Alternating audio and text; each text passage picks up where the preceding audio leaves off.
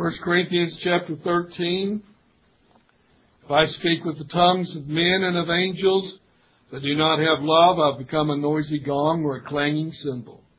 If I have the gift of prophecy and know all mysteries and all knowledge, and if I have all faith so as to remove mountains, but do not have love, I have nothing.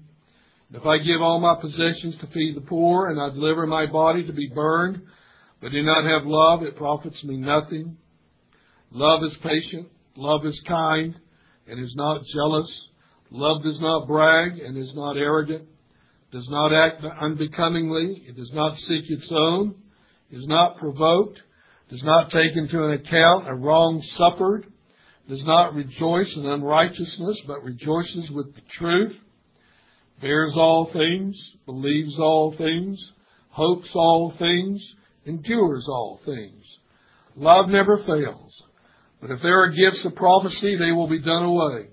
If there are tongues, they will cease. If there is knowledge, it will be done away. For we know in part, and we prophesy in part. But when the perfect comes, the partial will be done away. When I was a child, I used to speak as a child, think as a child, reason as a child. When I became a man, I did away with childish things. For now we see in a mirror dimly, but then face to face. Now I know in part, but then I shall know fully, just as I also have been fully known. But now abide faith, hope, love, these three. The greatest of these is love. We have seen in past messages that love is greater than all the spiritual gifts.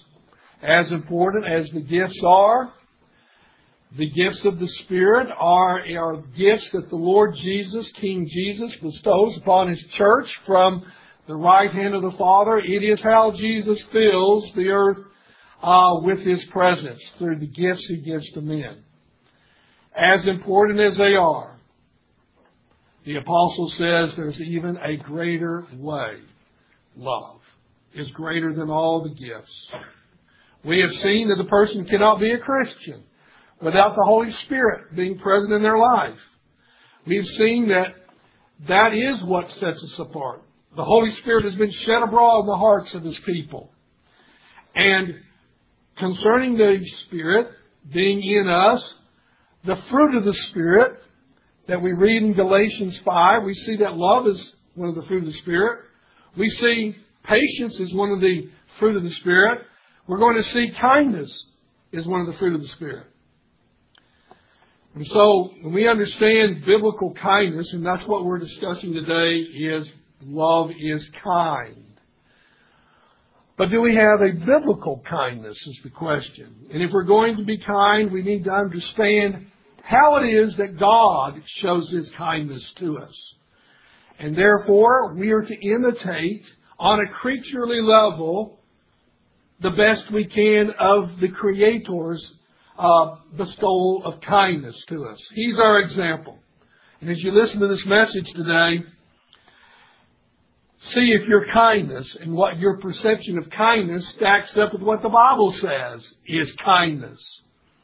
So if I were to ask you today about kindness, you would probably think back to some incident where someone has been kind to you. At least that's how you interpret it, was an act of kindness. So what is it that they did that you perceive this person showed me kindness? And are we showing that kind of kindness to others? So when was the last time, think about it, when was the last time you think someone did a kind act for you? I'm expecting you to be thinking now. And as you think of when it was that someone did a kind act, what was it? Was it something? It could be something that someone said to you. Words of encouragement. You can show kindness this way. Or probably something they did for you that you interpreted it as a kind act. Now, as I have said in previous messages, love is the distinguishing trait of the Christian life. Everything revolves around love. Paul, again, he says the gifts are great, but they don't match up to love. Love is the greatest of all things. Jesus, remember, said that you are to love God with all your heart, soul, mind, and strength. And you're to love your neighbor as yourself. And then the Scripture says that even then, that love can be reduced to one thing. As Galatians 5 says, love is the fulfillment of the law of God. And we see here that love is patient. We looked at that last week. And love is kind. So in this regard, you cannot be a loving person without being a patient person. Because love is patient. You can't be a loving person without being a kind person, because the Scripture says love is kind.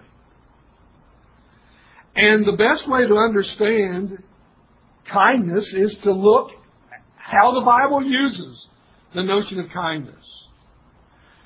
And in this regard, how can we say in this regard, talking about love is patient, love is kind, and the importance of this is this. Remember, the Scripture says, how can we say that we love God whom we have not seen if we can't love those whom we have seen? That's 1 John 4:20 and 21. We demonstrate the love of God, and we demonstrate that we love God by the fact that we love our neighbor as ourselves. That's how we do it. So love is patient with people. Love is kind towards people. And so in this regard, when God loves us, He shows kindness to us. Actually, kindness is an aspect of the love of God in reality. For after all, the Scripture says in our text that love is kind. So we need to look at Scripture to understand just what is kindness then. Because if we were just to go by 1 Corinthians 13:4, it says love is kind, you would say, okay, now what is next? I need something to grab a hold of. What does it really mean to be kind? Well, that's what we're going to look at. What does the Scripture says what it means to be kind? How God is kind to us. So if we're going to look at kindness, we need to first start with God and how He shows kindness to us. So turn with me to Romans chapter 2, verses 4 and 5, when we begin to see how God shows kindness to us. Let me back up to verse 3. And do you suppose this, O man, when you pass judgment upon those who practice such things, and do the same yourself, that you will escape the judgment of God? Or do you think lightly of the riches of His kindness and forbearance and patience, not knowing that the kindness of God leads you to repentance?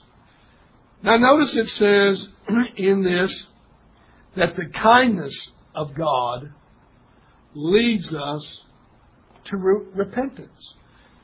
This is the first important thing that we need to understand, that when God shows kindness to us, He is expecting for it to have its effect in our lives. Now, He's dealing with humanity in general here. Because He says when God shows His kindness, its intent is to bring sinners to repentance, to bring the ungodly to saving faith. That's its intent. Now notice here that the terrible thing about it is, let's look at verse 5 as well, because that goes with our text here. But because of your stubbornness and unrepentant heart, you are storing up wrath for yourself in the day of wrath and revelation of the righteous judgment of God. Now God has shown sinners, hardened sinners, it says here, His kindness. For what purpose? To soften their hearts. That's what? To bring them to Himself, to bring them to repentance, to bring them to embrace Jesus. That's why God has shown His kindness. And the sad thing here is, God is only severe to us when the hardened heart fails to yield to God's kindness. See, God's kindness woos us to Himself. That's what it's intended to do. Why not, in that sense, if one is an unbeliever, why not give in, as it were, to God's wooing us? And it's intended to have its effect. We're going to see all that God does in His kindness. And He does all these marvelous things for the sinner, saying, "Come to me. Come to me. Look what I have done for you."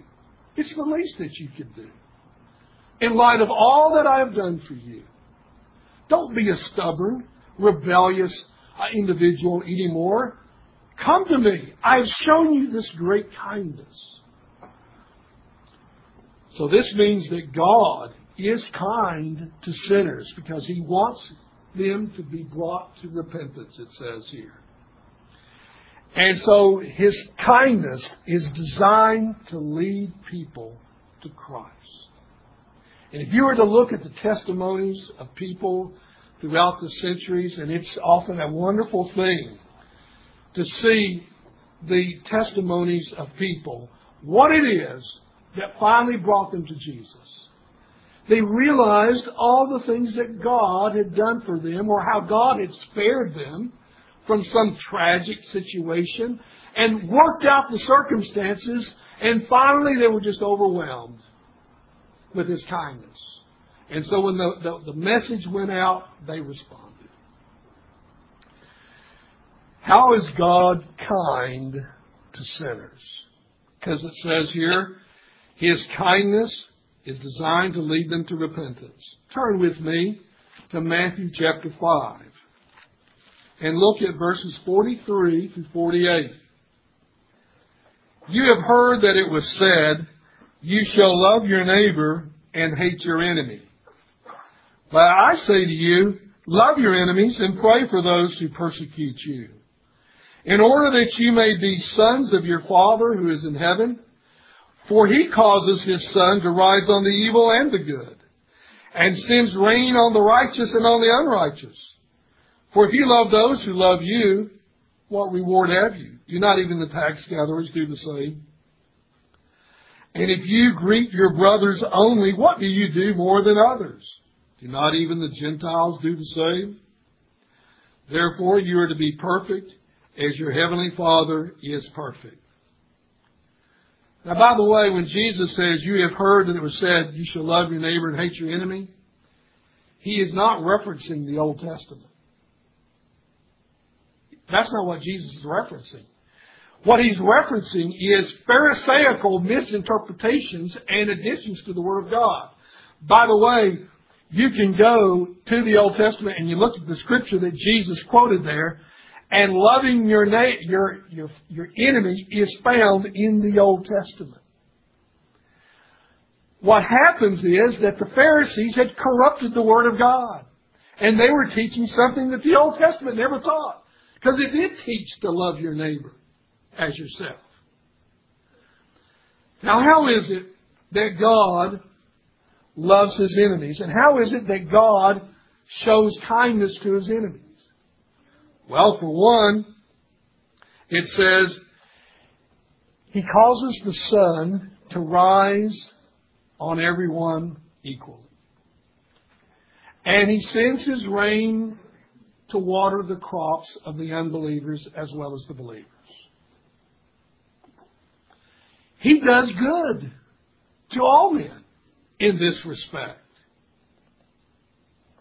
And therefore, everyone is the recipient of God's kindness in that respect. And that's designed to do what? To lead them to repentance.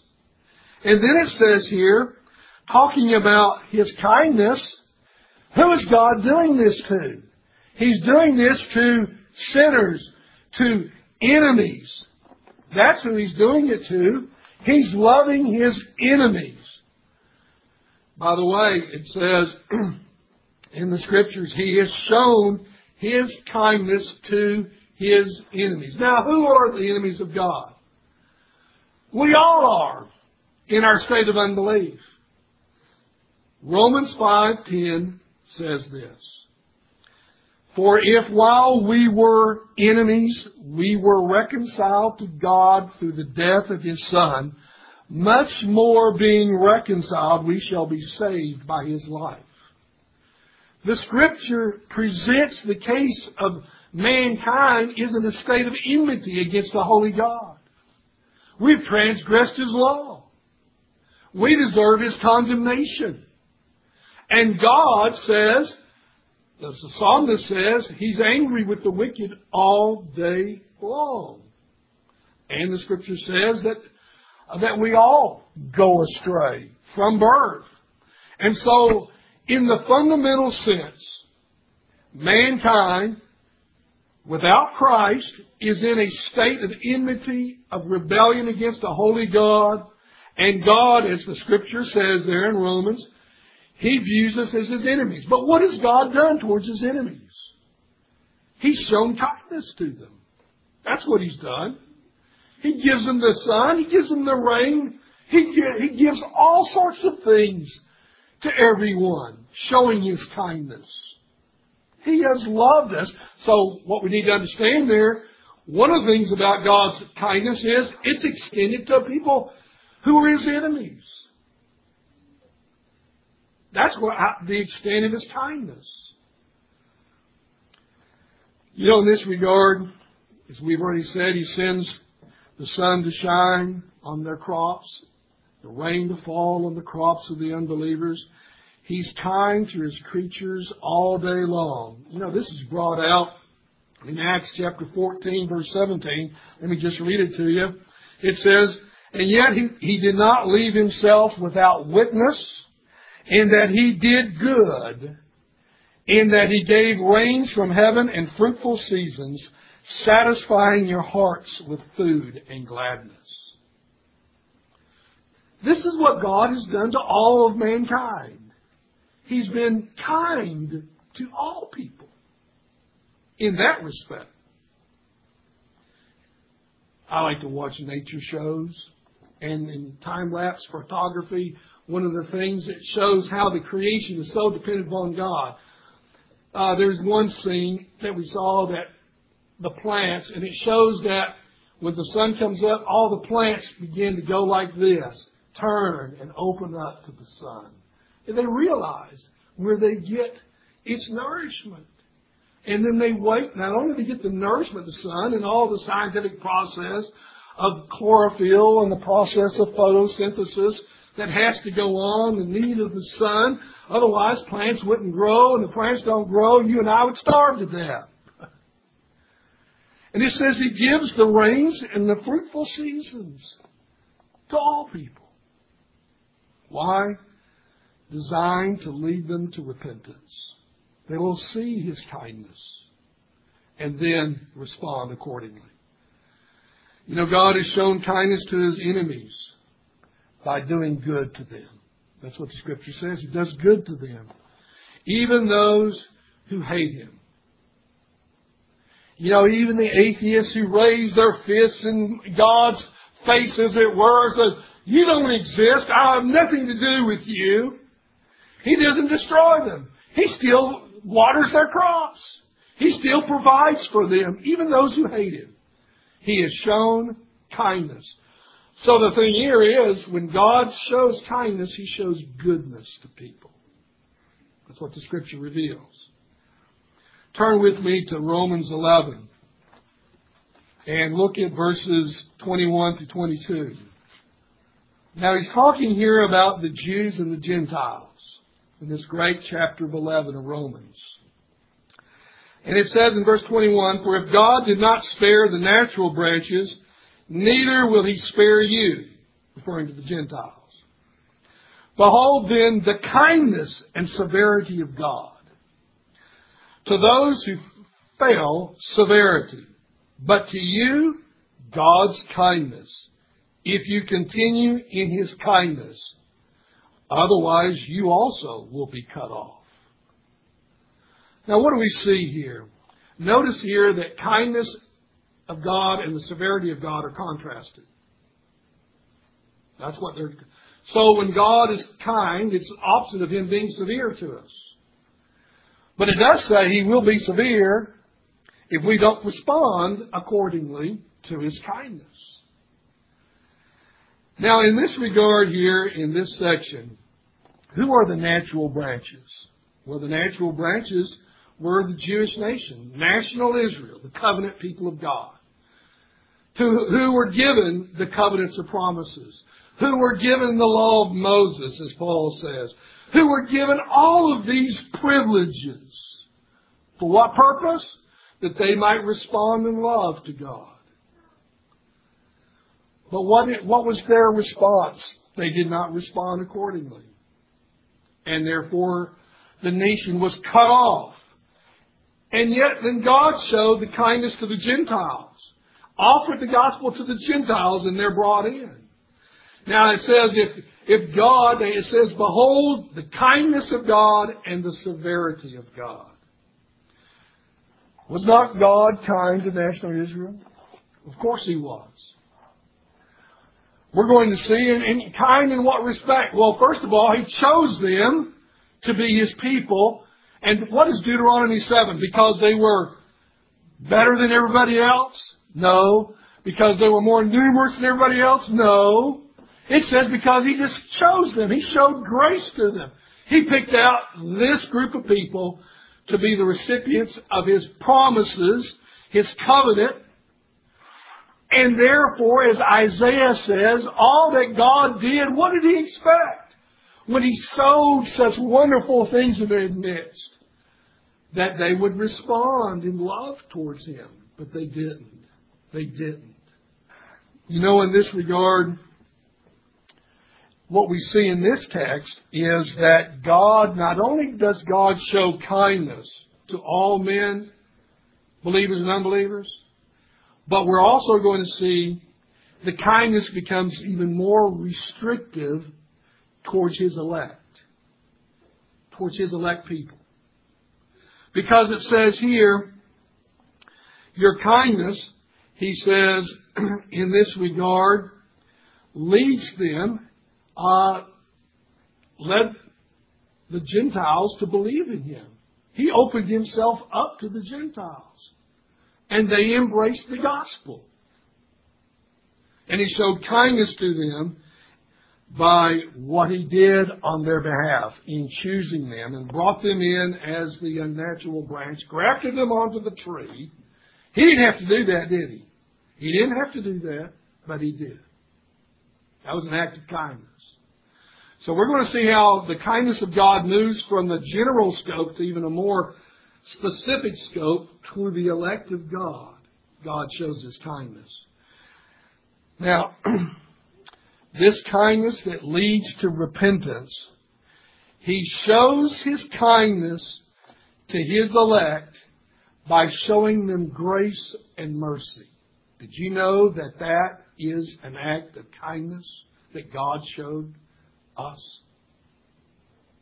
What did we deserve, by the way? What does the Scripture say we deserve? We deserve to perish in hell forever. That's what we deserve. And when He saves us by His grace and mercy, the Bible says He is showing kindness to us. Where do we find that? Well, turn to Titus 3 and we'll see where that's taught. Titus chapter 3. Let's begin at verse 3 through verse 7. For we also once were foolish, ourselves disobedient, deceived, enslaved to various lusts and pleasures, spending our life in malice and envy, hateful, hating one another. Let's stop right there. That's not good, is it? That shows our condition. That shows our total depravity. I mean, we were a pitiful lot. We hated people. We were enslaved to our various lusts. We couldn't do anything to change our condition. Verse 4. But when the kindness of God, our Savior, and His love for mankind appeared, He saved us not on the basis of deeds which we have done in righteousness, but according to His mercy, by the washing of regeneration and renewing by the Holy Spirit, which He poured out upon us richly through Jesus Christ, our Savior, that being justified by His grace, we might be made heirs according to the hope of eternal life. There you have it. We were a depraved people, but when the kindness of God came in its powerful saving effect through the Holy Spirit, regenerating our souls, God showed mercy. You see, the kindness of God towards His elect is the mercy He shows us in opening our hearts. Now what does the Bible say? In 2 Corinthians 4:3-4, it says, the God of this world has blinded the eyes of the unbelieving. They cannot see the glorious gospel of Christ. The minds of the unbelievers are blinded. They cannot see the gospel. But it says, but glory to God who in Jesus has opened our eyes.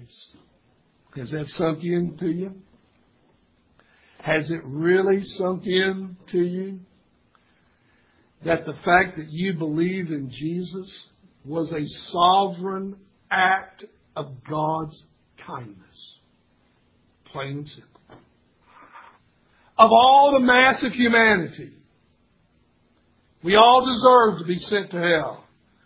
But all this mass, God came to you and He changed your heart. He showed you mercy. Mercy is not giving you what you deserve. And when God showed you mercy, He showed His kindness to you. What greater example of kindness could there ever be than to give to undeserving people His wonderful work? There's no greater act of kindness. What we see here in this regard, He comes to us in this kindness to us to bring us to Himself. And you know, the sad thing about it is, talking about natural Israel, and what God did in regard to them, what was it designed to do but to lead people to repentance? What did the people, when the people were wandering in the wilderness, they needed food, right? They needed water, right? God gave them food. He even gave them manna from heaven every day. The sweet bread, and fed them. And when they were thirsty, He gave them water. He provided for all their needs. He showed goodness to them. But what does the Scripture say? God was angry with them because they spurned Him. It says they had a hardened heart. And despite all these wonderful things that God had done for them, they responded in unbelief. And therefore, the severity of God came upon them as a result. But you see, when God works in us, His kindness, when the kindness of God, our Savior, appeared, He saved us by His mercy. You know, Romans 3:12 says, there is none that are good, no, not one.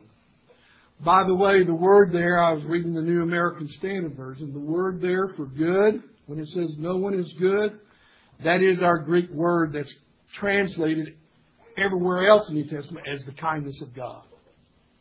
So in other words, no one is kind. Hold on here, I thought somebody is kind. No, not really. Now remember what we said about a good work. For something to be defined as a good work, it has to do what? It has to satisfy the glory of God, right? It has to be done for the glory of God. It has to be done according to the Word of God, the standard of God. And it has to be done out of a love for Jesus. So you have to have the goal right, you got to have the standard right, and you got to have the motive correct. So I didn't say this. Scripture says there are none who do good, no, not one. There are none who show kindness, not in the kindness of God. Remember we saw in the first part of 1 Corinthians 13, it's possible to be the most benevolent person, to sacrifice your life for someone and not have love. Scripture says it's possible. God showed all this kindness to Israel and they didn't respond. Turn with me to Ephesians chapter 2. I've got to start at verse 1 so we understand the whole context.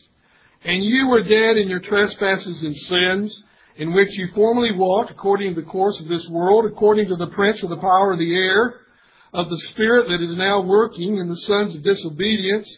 Among them we too all formerly lived in the lusts of our flesh, indulging the desires of the flesh and of the mind, and were by nature children of wrath, even as the rest. That's a pretty sad condition, right? But then we have verse 4, but God. Isn't that a wonderful, but God.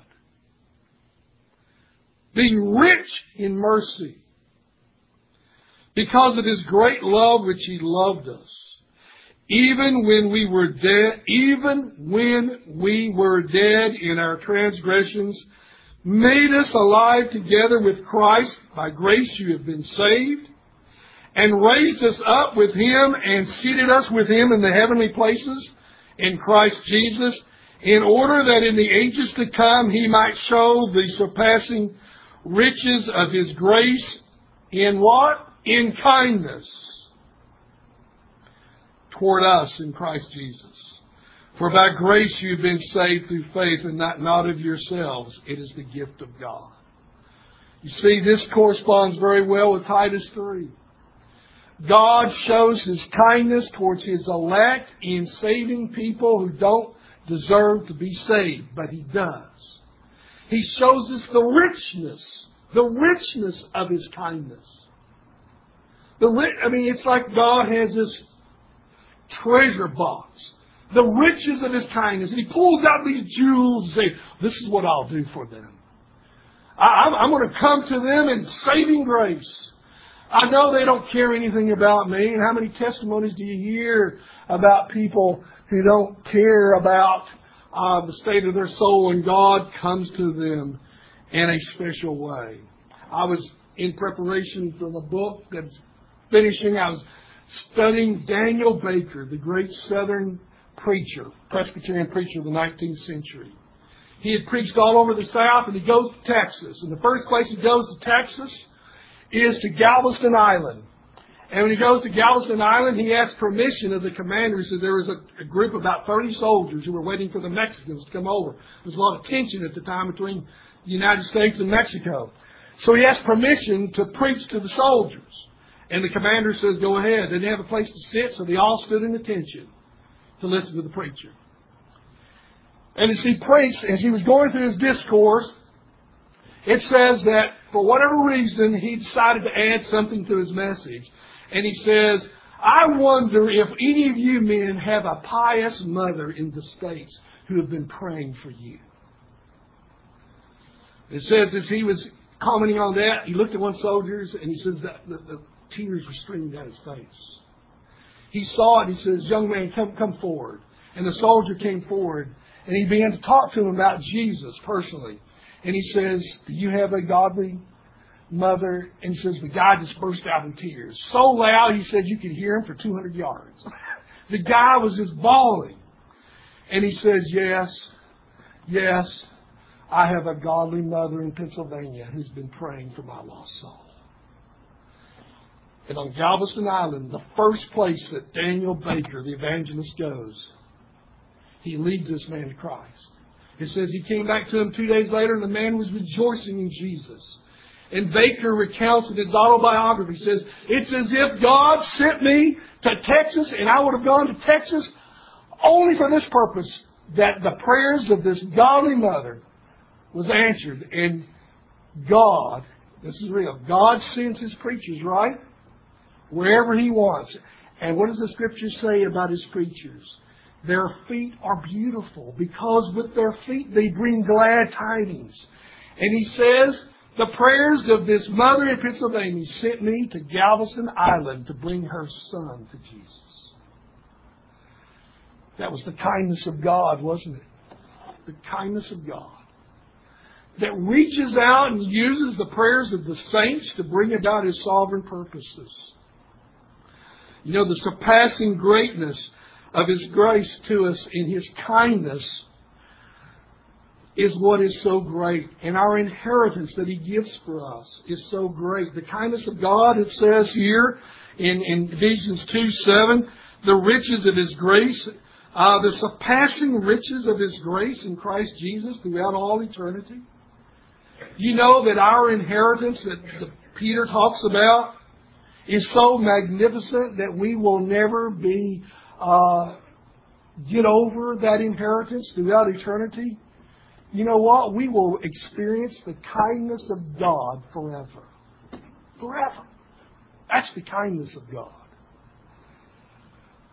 So God has shown His kindness to us in His grace and mercy. He's good to all men. Why? For what purpose? To soften their hearts, to woo them to Him. So look what I've done for you. Look what I've done for you. I know you hate me, but I've sent the rain to your crops. I've done good in many respects to your family. What? To woo you to myself. Brethren, we who have been shown the grace and mercy of God through His kindness have then been commanded to show kindness as well. Turn with me to Colossians. See, the reason I've spent the time to show you the kindness of God is to show you then what that kindness is and then how that is to be imitated in our lives on a creaturely level. Turn with me to Colossians 3:12. And so as those who have been chosen of God, holy and beloved, put on a heart of compassion, kindness, humility, gentleness, and patience. Bearing with one another, forgiving one another, whatever has a complaint against anyone. For just as the Lord forgave you, so also should you. We are to put on a heart of kindness. Why? Because God has shown His kindness. You know, when God's forgiven your sins, He has shown kindness to you. Therefore, you are to return the kindness to others by forgiving them of their sins. And what does this heart of kindness look like? Well, let's turn to Romans 12. It was alluded to earlier when I mentioned to you Matthew 5. But look at Romans 12 and verses 19 to 21. Never take your own revenge, beloved, but leave room for the wrath of God, for it is written, vengeance is mine, I will repay, says the Lord. But if your enemy is hungry, feed him. And if he is thirsty, give him a drink. For in so doing you will heap burning coals upon his head. Do not be overcome by evil, but overcome evil with good. Why are we not to show revenge? Why are we to feed our enemies and give water to our enemies? Because God's done that to us. God's done that to us. He fed us. He gave us drink. He showed mercy. He didn't show revenge towards us. That's why we're to imitate Him. He loves His enemies. We ought to love our enemies. And you say, you may think, well, you know, preacher, that's kind of hard. You just don't know the enemies I have. I got some really bad enemies. And you telling me I'm to love them? Yeah. You telling me I'm supposed to be kind to them? Yeah. So when they're hungry, I give them some food. I send over some thing when a disaster strikes their family and you say, well, they got what they deserve. Vengeance is mine, says the Lord. So when it happens to them, do you rejoice in their fall? Well, the Scripture says you're not to rejoice in the fall of your enemy. You know what David's response? You know, the amazing thing in the Scripture is that David was the one who says, I hate my enemies. I loathe them as God loathes them. His enemies are my enemies.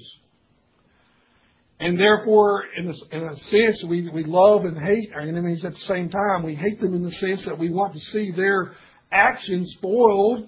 We don't want to see their agenda take place, so we hate it in that sense.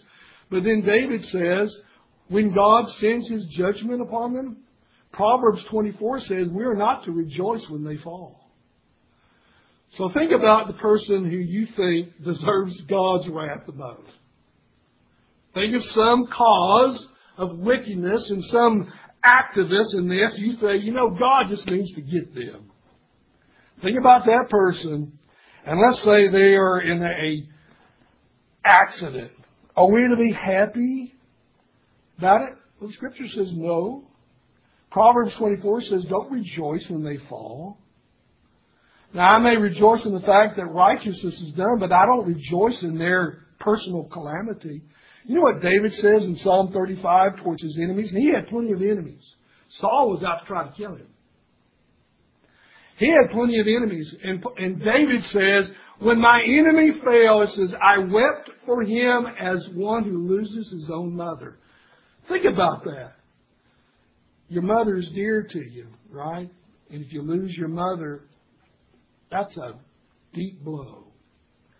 David says, when my enemy fell, I wept for them as one who loses his own mother. Wow. The kindness of God. God is kind towards His enemies. He feeds them. He gives them water. So are we. So are we to do to our enemies. So if God, here's the point, if God has shown kindness to us, we need to show kindness to others, even our enemies. Turn to Micah chapter 6, verse 8. This is a well-known passage, often quoted. Its truth is so good. Micah 6:8. He has told you, O man, what is good, and what does the Lord require of you? But to do justice, to love kindness,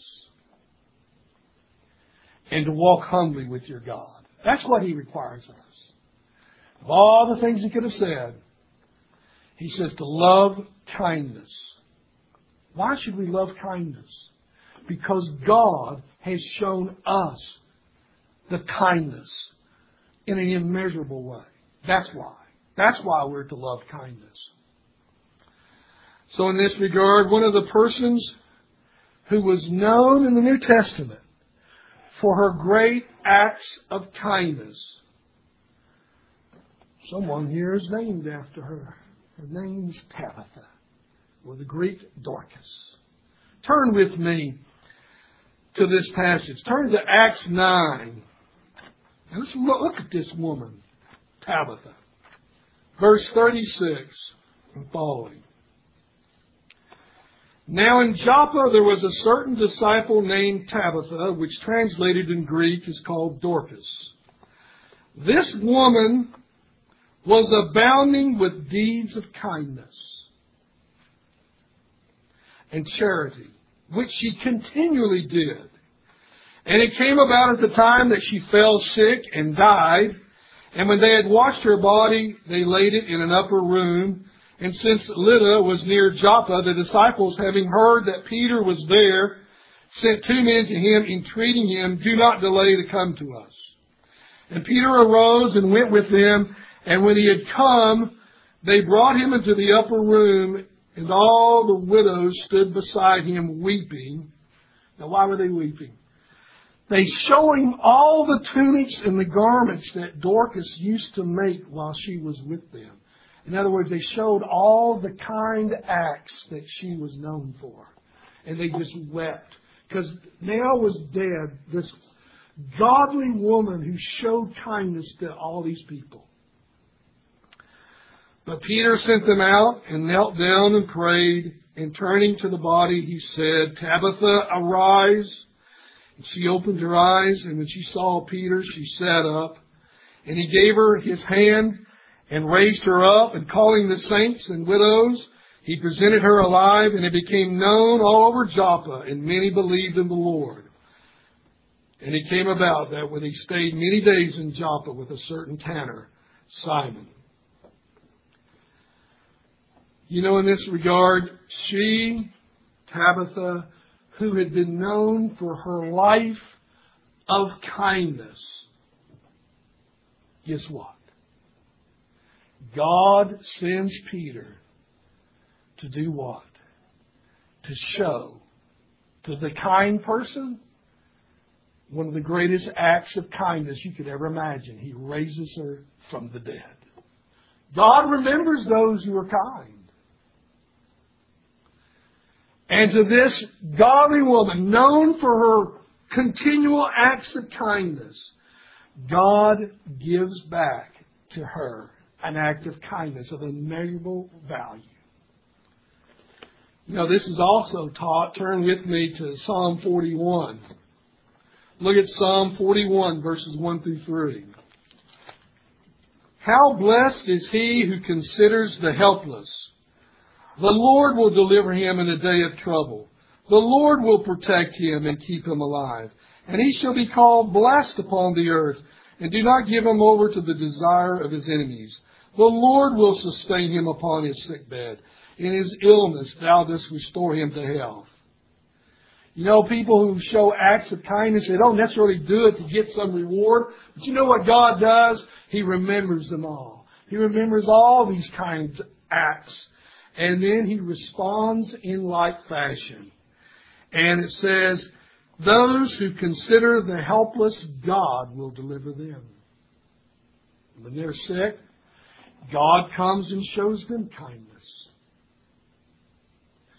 Kindness is shown in acts of goodness, brethren, shown to other people. And in showing kindness, we also, that it means we show pity to those who are pitiful. Like the Good Samaritan.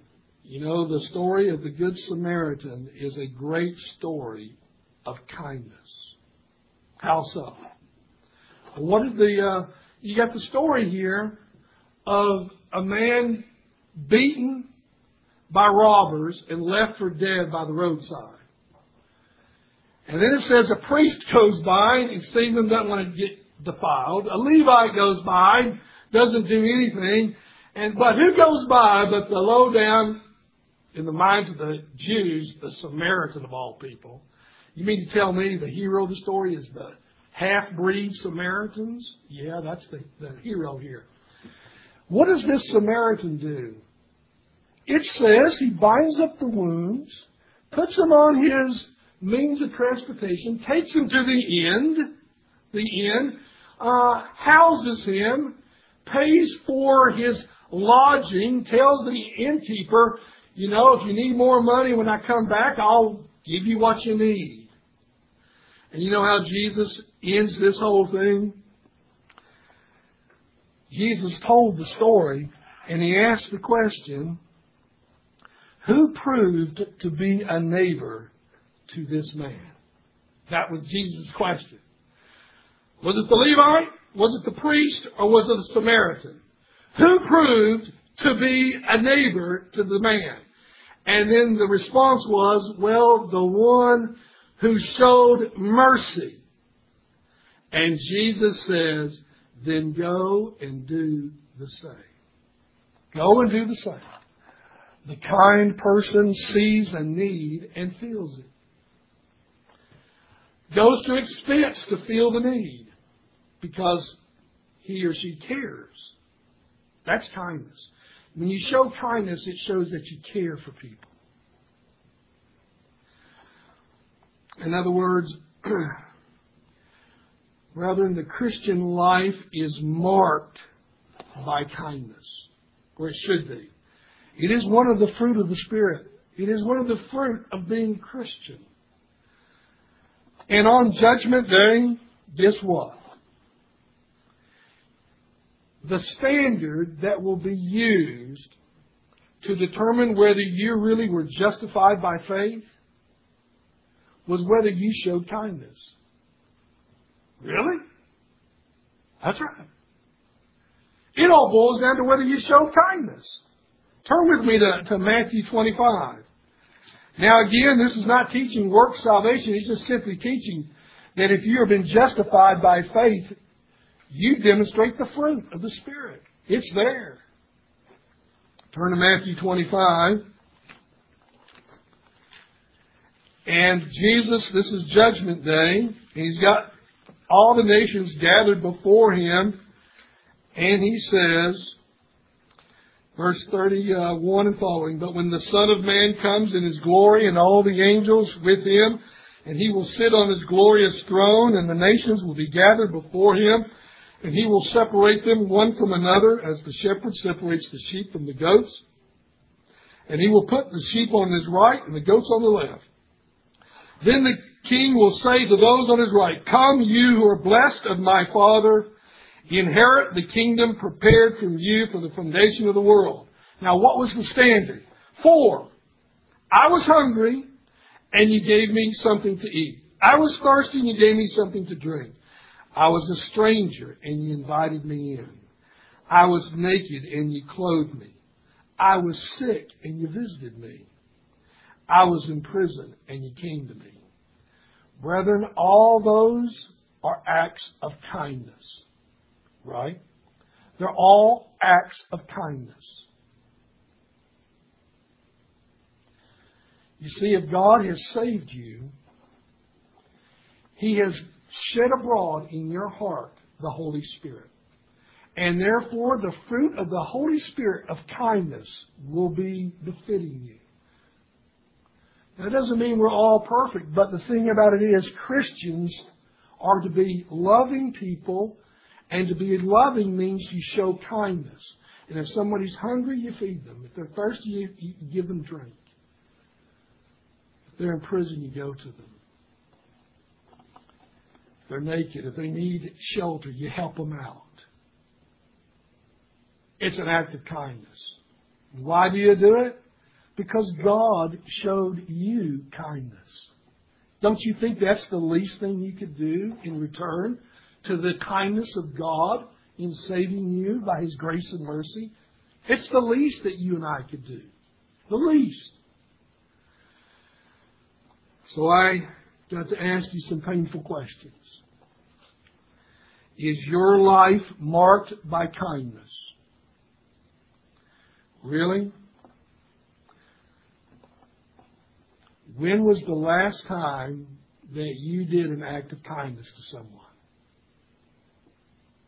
I'm not doubting. I'm just asking you to ask yourself, when was the last time you did an act of kindness to someone? According to how the Scripture has defined kindness now. When was the last time you treated other Christians with kindness? When was the last time you did an act of kindness to your mother? Now, you're expected on this day to be kind to your mother. But I'm not talking about one day of the year. I'm talking about the other days of the year. What kind of act of kindness have you done to your mother, children? Think about what kindness is. Grace and mercy and forgiveness. Servanthood. Seeing a need and meeting it. That's what kindness is. So what was the last time you served your mother? When was the last time you showed kindness to your father? And when was the last time you showed kindness to your sibling? Your brother or your sister?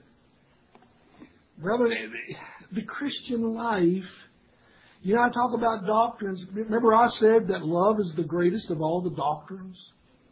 It is the greatest of all the doctrines in Scripture. And love is patient. Love is kindness. And since Judgment Day, it's all going to come down to this of acts of kindness. And notice that the righteous weren't aware that they were doing all these things. See, they're surprised. Lord, when did we don't remember seeing you hungry and feed you. We don't remember this. We don't remember you coming to us in prison.